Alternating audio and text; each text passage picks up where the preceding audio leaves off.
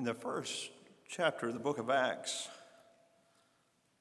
we find to me a very, very fascinating experience in the life of the Lord Jesus and also his disciples. Luke, who is the writer of the book of Acts, says the former treatise, meaning his gospel, the gospel according to Luke, have I made, O Theophilus, of all that Jesus began both to do and teach until the day in which he was taken up. After that, he, through the Holy Ghost, had given commandments unto the apostles whom he had chosen, to whom also he showed himself alive after his passion or suffering, by many infallible proofs, being seen of them forty days, and speaking of the things pertaining to the kingdom of God. And being assembled together with them, commanded them that they should not depart from Jerusalem, but wait for the promise of the Father, which saith he, Ye have heard of me. For truly John baptized with water, but ye shall be baptized with the Holy Ghost not many days hence. When they therefore were come together, they asked of him, saying, Lord, wilt thou at this time restore again the kingdom to Israel? Pause for a second there. It's amazing that the disciples were still focused on that. Jesus had already clearly showed he'd established a spiritual kingdom. And there's many of God's people today that claim the title Christian that are still waiting for Jesus to once again restore the kingdom again to Israel. Yet the kingdom of God is already clearly established. he said, It's not for you to know the times or the seasons which the Father hath put in his own power. But ye shall receive power after that the Holy Ghost is come upon you, and ye shall be witnesses unto me both in Jerusalem and in all Judea and Samaria and unto the uttermost part of the earth. And here's where we'd like to focus. And we had thus spoken these things while they beheld, he was taken up and a cloud received him out of their sight. And while they looked steadfastly toward heaven as he went up, behold, two men stood by them in white apparel, which also said, Ye men of Galilee, why stand ye gazing up into heaven? This same Jesus. I've always loved that phrase, this same Jesus, which is taken up from you into heaven, shall so come in like manner as ye have seen him go into heaven. Then returned they unto Jerusalem from the mount called Olivet, which is from Jerusalem a Sabbath day's journey. We're coming up in just a couple, well, less than two months now, uh, on a holiday that has been set aside to observe the birth of the Lord Jesus Christ. Interestingly, I find no commandment in the New Testament that we're to memorialize the birth of Jesus. Certainly nothing wrong with doing so. We are commanded to memorialize in the church the Lord Jesus Christ, the death of the Lord Jesus, and his resurrection. Um, and so a lot of attention is given, of course, this time of year regarding the birth of Christ. I like to contemplate that um, the Lord came. I, one of my very favorite names of God is Emmanuel. why? Because it means God with us. And why I love that is because God being with us means there's coming a day that we will be with God. Uh, the fact that the Lord Jesus Christ condescended to men of low estate, left the glory of heaven, is clear testimony the day's coming that He is going to take us to be with the Father. So I, uh, that is probably by far my favorite name for the Lord Jesus, God with us. And thank God because that will one day be with Him. I love to contemplate that Jesus came into this world. I love to read about the actions and the words of the Lord Jesus while He lived. And thank God, as Brother David wrapped up his message there, for the sufferings of Christ on the cross so that I will never and you will never have to experience that. And then after three days and three nights in a tomb, he came forth. And then after about 40 days, we find this experience occurred called the ascension of the Lord Jesus Christ.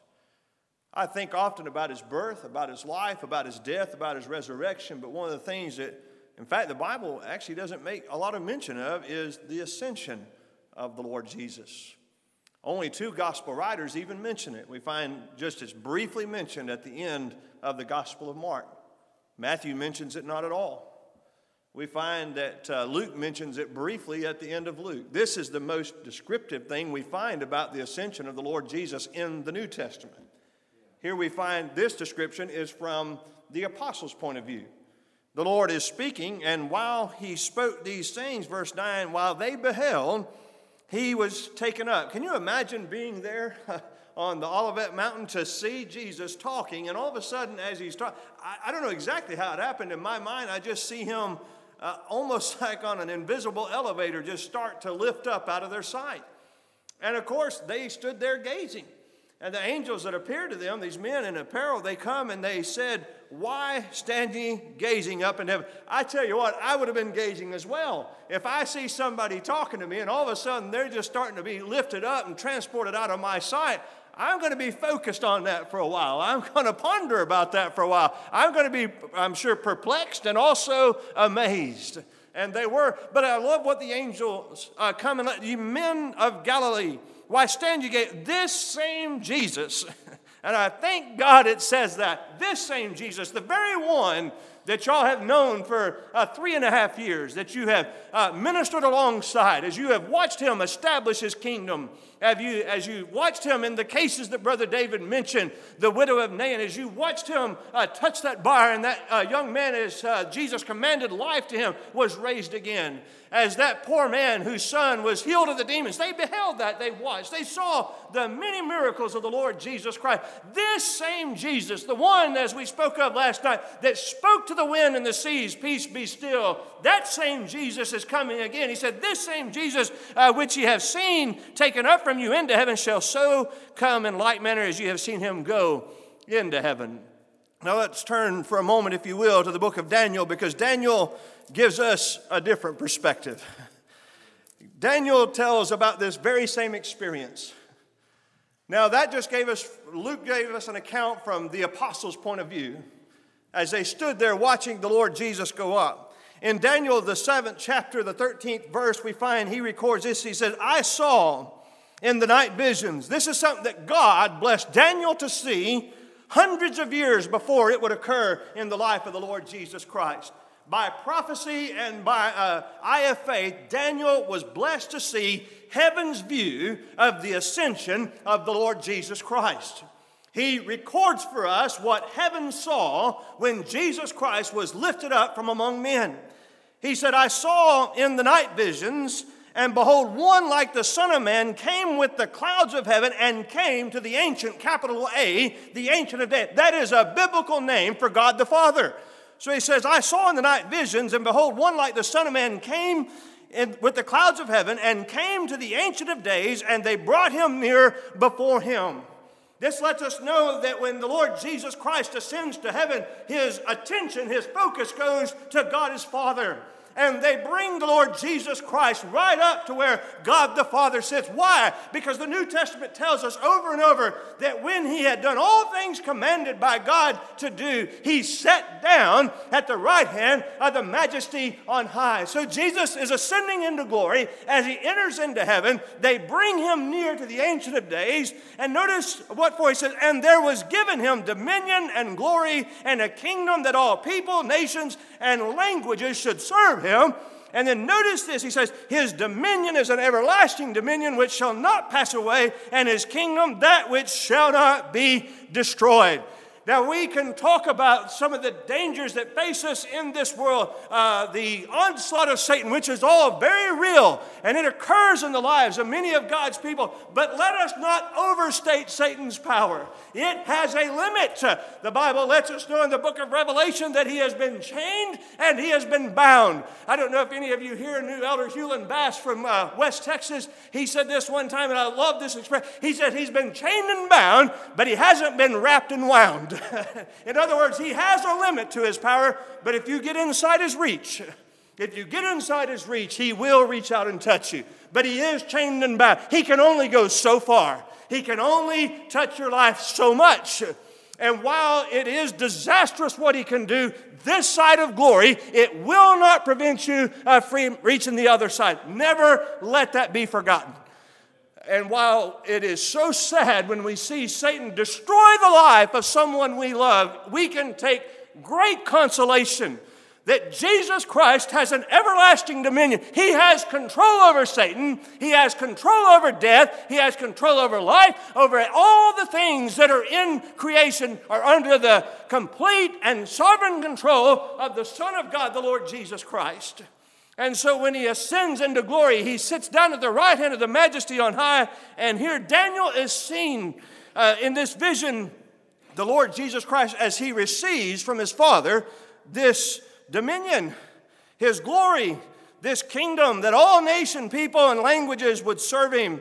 and that this dominion is an everlasting dominion which shall not pass away, his kingdom, that which shall not be destroyed. So, there in Acts 1, when the disciples said, Wilt thou at this time restore again the kingdom of Israel, their focus was in the wrong place.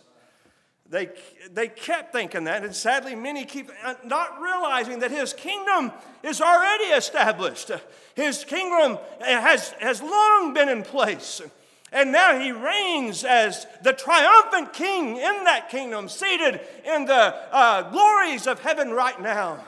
So, yes, I love to consider the condescension of Christ when he came uh, through the virgin's womb. I love to think about him uh, at age 12, confounding the doctors and lawyers. I love to read about his life and ministry after his baptism by John in the River Jordan. I love to consider the words of the Lord Jesus Christ and the great comfort uh, that his life and words bring to me. And I love to consider uh, his death because I know that through his death he conquered him who had the power of death, which is the devil. I love to contemplate the resurrection. But then we think for a moment about the ascension. And I, I won't have time to uh, deal with all that the ascension teaches us. But first of all, it teaches us about his glorification. It also teaches us about his coronation. And then it also teaches us about consolation. There's great comfort in the ascension of the Lord Jesus Christ. It also teaches us about uh, great jubilation, great joy, and that it also should bring to us great anticipation. so we find, first of all, in the ascension of the Lord Jesus Christ, his glorification. After the resurrection of the Lord Jesus, there's no doubt, or should be no doubt anyway, in the minds of any, that he's been glorified. In fact, in the 17th chapter of the Gospel uh, of John, which I consider the Lord's Prayer, or his high priestly prayer, he prays to the Father, and he says in verse 5, he says, And now, O Father, glorify thou me with thine own self and with the glory which I had with thee before the world was. See, when the Lord Jesus came in human form, uh, when he was born of the Virgin Mary, his glory was enshrouded. It was covered up in a way, if you will. When you saw the Lord Jesus Christ, he would have looked like a common man.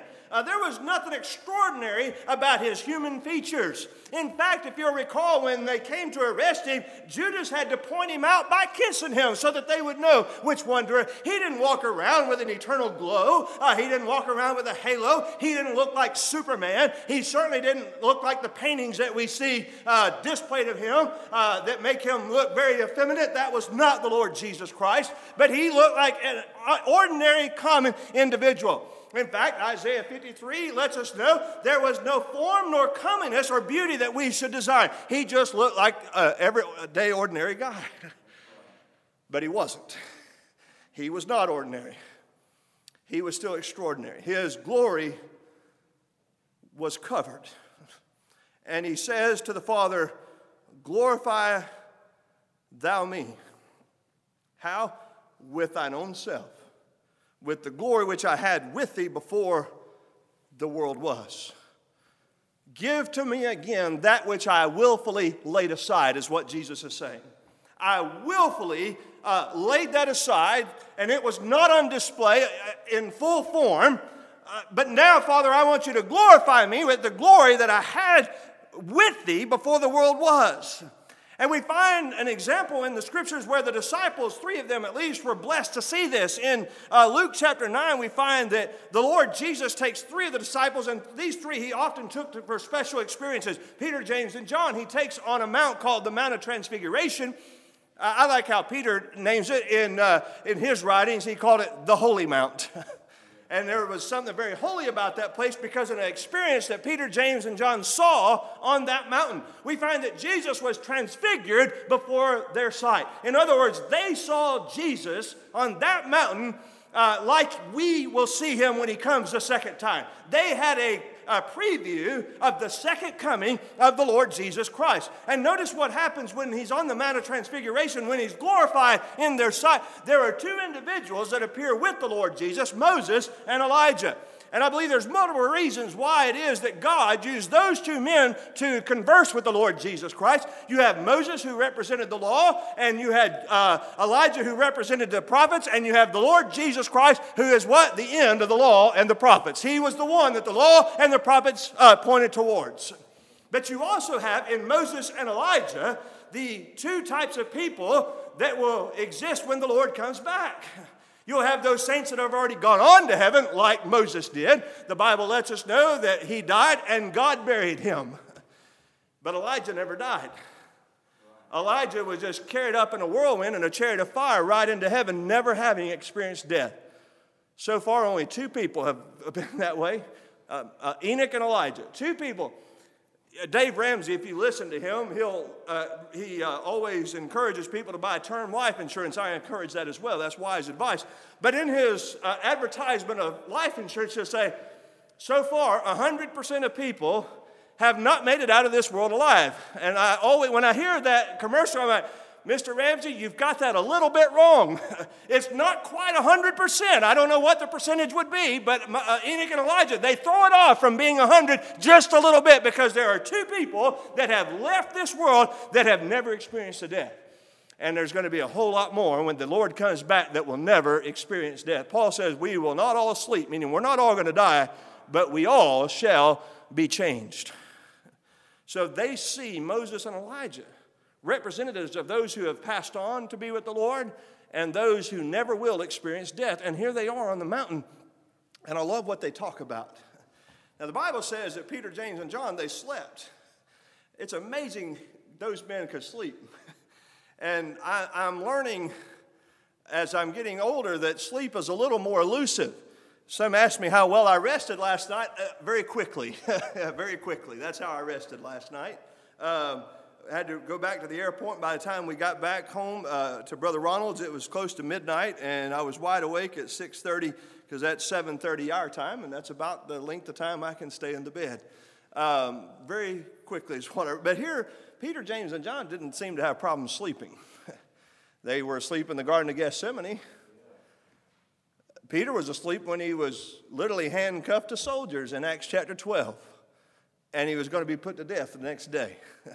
I don't think I would have slept that night myself. Either he truly trusted the Lord was going to get him out of that, or he just was finally in such despondency he just went to sleep.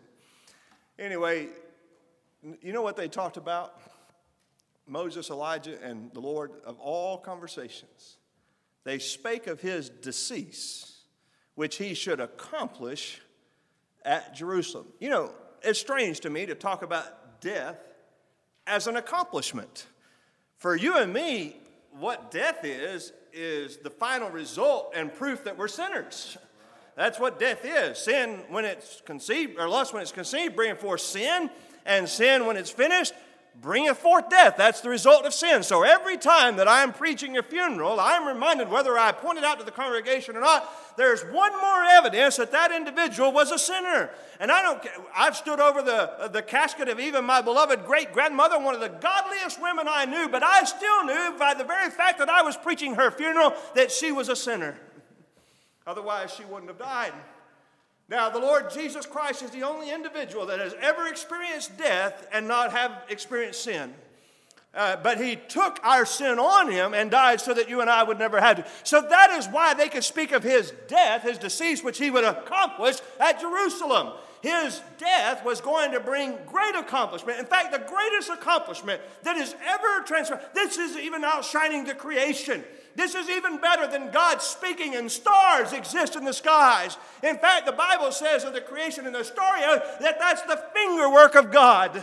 That's the handiwork of God. But when the Bible refers to the salvation of God's elect, he uses stronger language than that. It's not the fingerwork of God. It's not the handiwork of God. It took God's right arm to bring salvation to him. That's who the Lord Jesus Christ. You've heard that saying, a right hand man? Well, the Lord Jesus Christ is God's right arm, and it's a strong and mighty mighty arm. And he was able to accomplish a, a great and mighty results in his death at Jerusalem. And because of that, God has given him a name which is above every name, that at the name of Jesus every knee should bow. So in the ascension, we see proof of the glorification of the Lord Jesus Christ. But also, as we just read here in Daniel chapter 7, we see the coronation of the Lord Jesus Christ. Uh, we find that he is crowned King of Kings and Lord of Lords. We find that David would say, I, I love this psalm. It's one of my very favorites. he says in Psalm 110, and this is why I like it, because we find a conversation between God the Father and God the Son. And I love to see where God the Father and God the Son. I have a natural father. I love to talk with my father. Uh, he lives uh, 40 minutes away from me, and yet we still are on the phone two or three times a week, besides seeing one another every Sunday and sometimes once or twice in the week in between. I enjoy conversing with my earthly father. you know what? I enjoy even more conversing with my father in heaven. Jesus loved to speak to his father. I can find in the Bible where he went and prayed all night long. All night long, he spent talking with his father. There's been times my wife will say, that was a long conversation, and Dad and I have been on the phone maybe a couple hours. But here we find the Father speaks, he says, The Lord.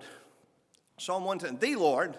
And that L O R D there is all capital letters, meaning the Lord, the, the self eternal, the self existent eternal one, Jehovah. The Lord said unto my Lord, capital L, lowercase o r d. What does that mean? Jehovah said to my master. What is, that means God the Father says to God the Son. Now, that does not mean that God the Son is not Jehovah, but here we are seeing a distinction of the persons in the Godhead. So, Jehovah says to my master, that's what David sees. David hears this conversation. He says, So Jehovah says to my master, Well, what did Jehovah have to say? The Father says to the Son, Sit thou at my right hand till I make thine enemies thy footstool. What has God just done? He has coronated his Son king. He has let him know all of your enemies shall be vanquished. He says, I will make thine enemies thy footstool. He lets him know that he shall rule with a rod of iron. He would have complete control. Uh, there, understand that while from our perspective this world seems chaotic, it is not out of control from God's perspective. I don't understand all that's going on. Not, I don't even understand everything that's happening in my own life. but one thing I can say that He is the master weaver. And there's going to come a day when I'm in glory that I'm going to look and be able to see the tapestry that He weaved of my life that right now I can't understand all.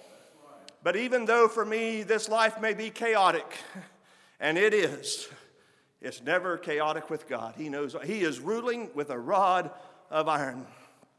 He's been coronated King and Lord of all things. We find that the Apostle Paul said of him that he is the only blessed potentate. That means the one in control and rule dominion, the King of kings and Lord of lords when the Lord Jesus Christ ascended on high and led captivity captive, God coronated King of Kings and Lord of Lords, the Son of God. Uh, we may, in a couple years, uh, coronate, if you will, another president. As we've seen recently over in Great Britain, uh, the queen that was there for over 70 years has passed away. And I understand that next June they're going to coronate Charles as King of England. But you know, when you really look at it, all that is is for show. Uh, he doesn't have much control. Uh, and even the kings of this earth who have had full control over their dominions in the past, men like Nebuchadnezzar or men like Pharaoh, even they were limited in their government. But not the Son of God. There's no limit to his control. Uh, there's no one that can try to bring him now into a tight place. Uh, the Lord Jesus Christ has an everlasting dominion, and of the increase of his government and peace, there shall be no end. It shall continue to expand and expound. That's the God that we serve. And so when Jesus ascended on high, he was coronated by none other than God the Father, uh, the one who has control over all things, the judge of all the earth, has placed the crown, not the crown of thorns that men did to mock the Lord Jesus Christ. God the Father has crowned him Lord of all and King of all kings. Why? Because he has a name above every name, because the Lord Jesus Christ was willing to condescend to come to this world to deliver you and me perform the Father's will to a jot and to a tittle, and always do those things which please the Father. I love that verse about Jesus. He always did everything that pleased the Father. My Father can't say that about me, my earthly Father nor my heavenly Father. I know they've both been disappointed in me from time to time, and sometimes many times. But you know, it's amazing that the Lord Jesus, it could be said of him, he always did those things which pleased the Father. I love what it says about him. He went about doing good. Jesus did all things well. And so the crown that he wears, you know, King Charles who's about to be coronated next year, he wears a crown just simply because of what family he was born into. If I had been the son of Queen Elizabeth, the firstborn, I would be wearing that crown myself. I wasn't born into that family, and I'm thankful I wasn't, quite frankly. But it wasn't by happenstance, if you will, that the Lord Jesus Christ wears this crown. It wasn't just simply because he was born into the right family. No, it's because he's the eternal God. And this eternal God, who is our refuge, did a wonderful and good work. And because of that, God has given him a name above every name. And so now he has been coronated King of all kings and Lord of all lords. The ascension of Christ also brings consolation. So there's glorification, there's a coronation, but it ought to bring to you and me consolation.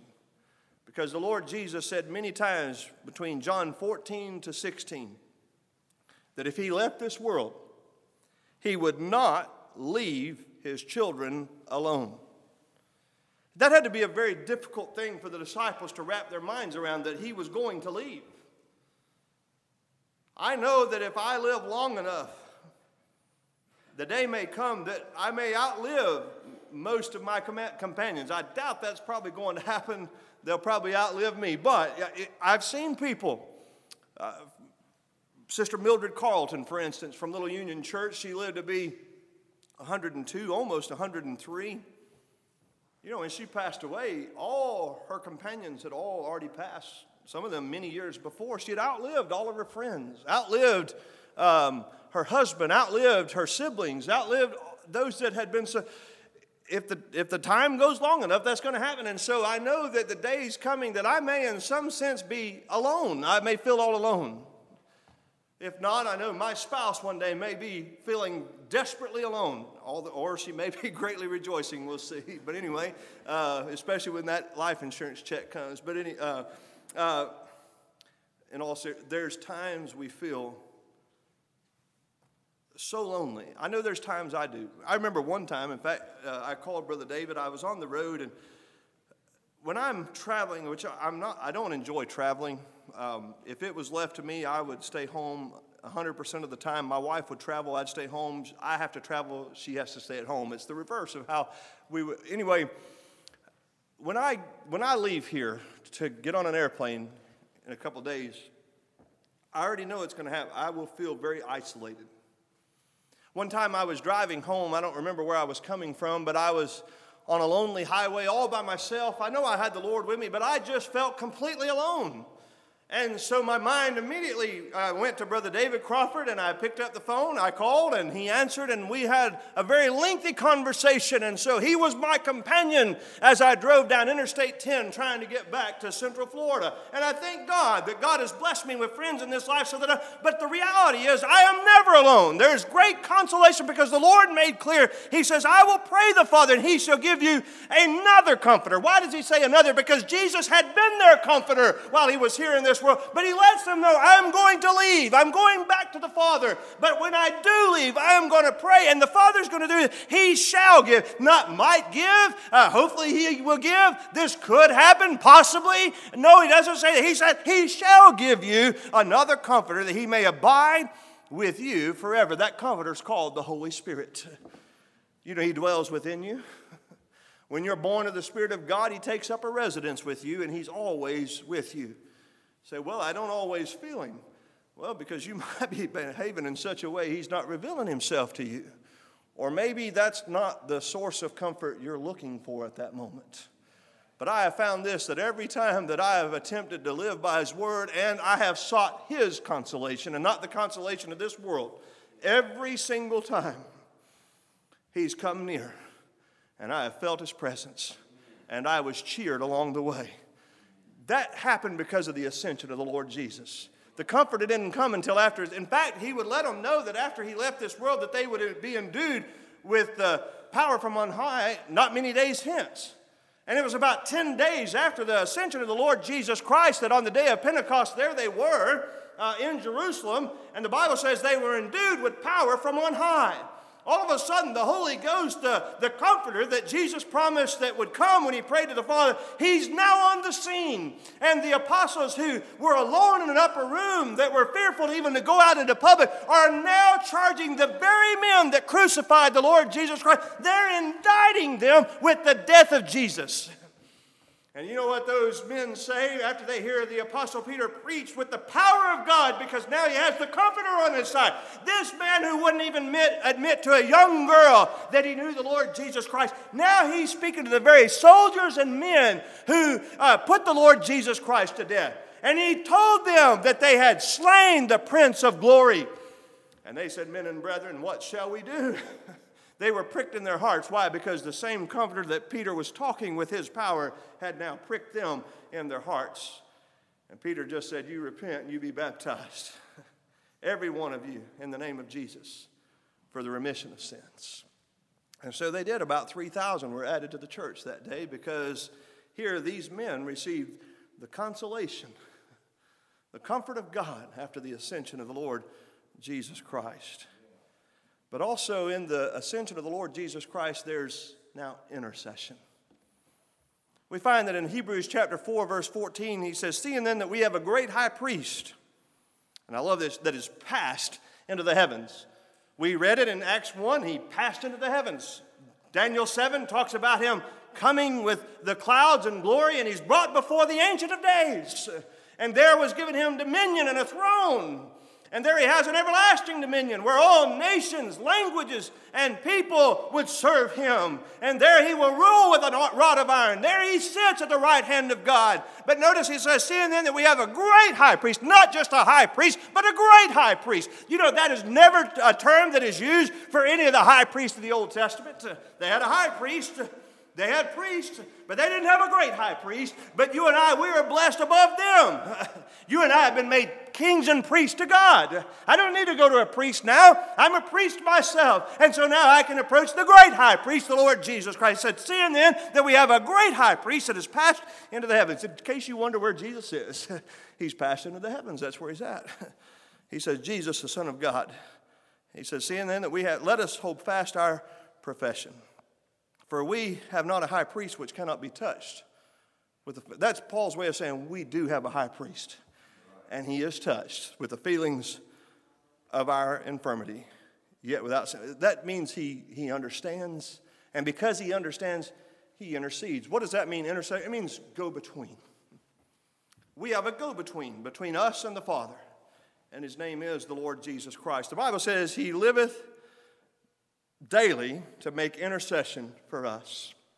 See, Jesus isn't in heaven waiting to see who's going to receive salvation.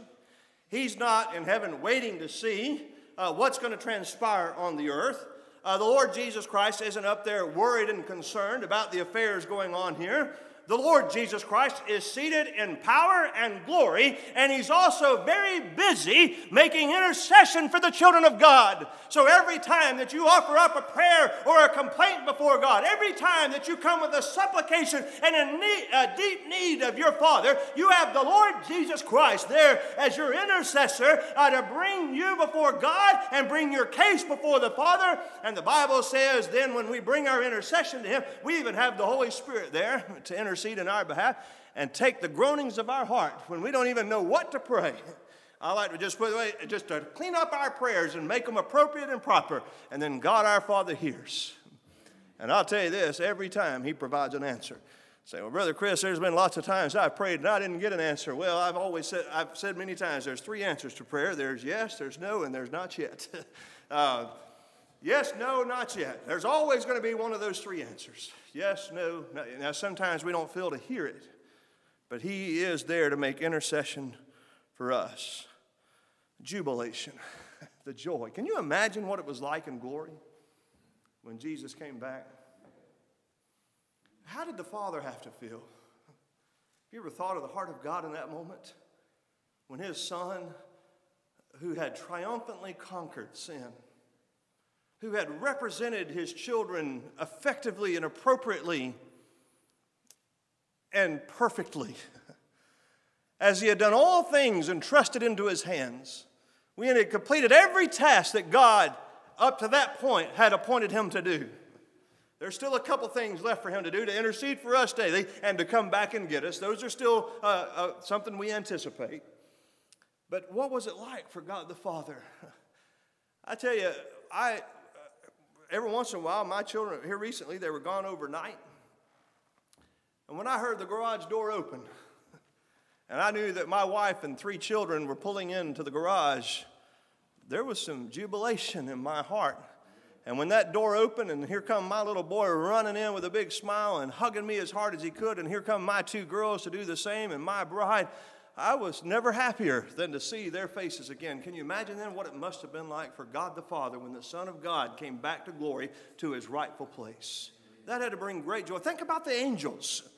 The angels who had been perplexed that the Son of God even came to this world and then had to be further uh, confused and perplexed. Uh, can you imagine? You know, when the Lord told uh, uh Pilate, uh, uh, no, told the disciples, told Peter when he took that sword as the soldiers came to arrest him, and Peter, who had all boldness right then because Jesus was there, he took that sword and took a swipe at Malchus, and I believe was trying to take his head off. And Malchus, in the nick of time, ducked, and his ear was cut off. And Jesus just reached there, uh, picks it up, and puts it back on. Remember what Jesus tells the apostles? He said, if he desired, he could presently, right then, he could call and his father would send 12 legions of angels. There's different numbers on what that, that's at least 72,000 angels. I read in the book of Kings where one angel was sent by God and in one night slew 185,000 men, and from what I can tell, wasn't even exhausted. You know what Jesus just told the apostles? If I wanted to call for the end of this world right now, I could do so, and my Father would do it. So here I could call, and that would happen right now. Now, those angels, I wonder when Jesus said that, do you think they all just kind of stood up and got ready? I, I kind of com- contemplate they might have. Maybe they all girded their swords and said, You know what? The Son of God's about to call, and the Father's going to dispatch us, and we're going to go, and we're going to end this madness that we see on this earth that the Creator is being subjected to. I can only wonder if the angels were on the ready for God the Father to say, Go, and yet did they stand there in amazement when the Father stood silent and did not do so? And then three days and three nights later, they had to be amazed when the Son of God came forth from the tomb. And then, some 40 days later, when they see him come into heaven, what joy there must have been. And then I think about the disembodied souls of the elect family that had been in heaven for 30, and I realize heaven has no time. Speaking of, we're out of. But anyway, uh, even they, I'm sure, rejoiced when the Son of God came back home and even the earth, I believe, rejoiced. I rejoice in the fact that the Lord Jesus Christ is now seated in his rightful place. And lastly, it brings anticipation. There's a great anticipation. A thought struck me a while back, and maybe it's a, it's a simple thought. You may have already thought this a long time ago, but you know, the Bible tells us that when the Lord comes back, that he's going to come the disembodied souls of every elect child of God is going to come. You're going to have all the holy angels with him, the Bible says. That tells me that for a moment, heaven is going to be vacated, except for one person God the Father. For a moment, the Father will be alone. So while you and I anticipate the second coming of the Lord Jesus Christ, imagine the anticipation that God the Father will feel as He sends His Son to claim His own and bring us all back to glory. But the ascension of the Lord Jesus Christ, remember what those angels told the apostles this same Jesus, which ye have seen go up into heaven, shall come again in like manner. What is that angel saying? there's something for the child of God to anticipate. There is something for the child of God to stand ready for. There's something for you and I to stand in hope about, and that is the glorious hope and the blessed hope, the glorious appearing of our great God and Savior Jesus Christ. I don't know about you, but the greatest thing I, that I look forward to and what will fix all of our problems is the second, and I'm going to say this, final coming of the Lord Jesus Christ. I don't believe in multiple comings of the Lord Jesus Christ, of Him physically. There'll be one more. I love what Paul says. As it is appointed unto men once to die, Hebrews 9, verse 27, he says, And after this the judgment, so Christ was once offered to bear the sins of many, and unto him that look for unto them that look for him shall he appear the second time without sin unto salvation. That's the anticipation. Paul says in Titus chapter 2, he says, For the grace of God that bringeth salvation hath appeared unto all men, teaching us that denying ungodliness and worldly lust, we should live soberly, righteously, and godly in this present world, looking for that blessed hope and the glorious appearing of the great God and our Savior, Jesus Christ, who gave himself for us. tell you what, the, the ascension of Christ, again, it shows us his glorification. It teaches us there was the coronation of him as King of Kings and Lord of Lords visibly in heaven. It brings consolation, intercession, jubilation, great joy. And for each of us, I trust, anticipation of his return at the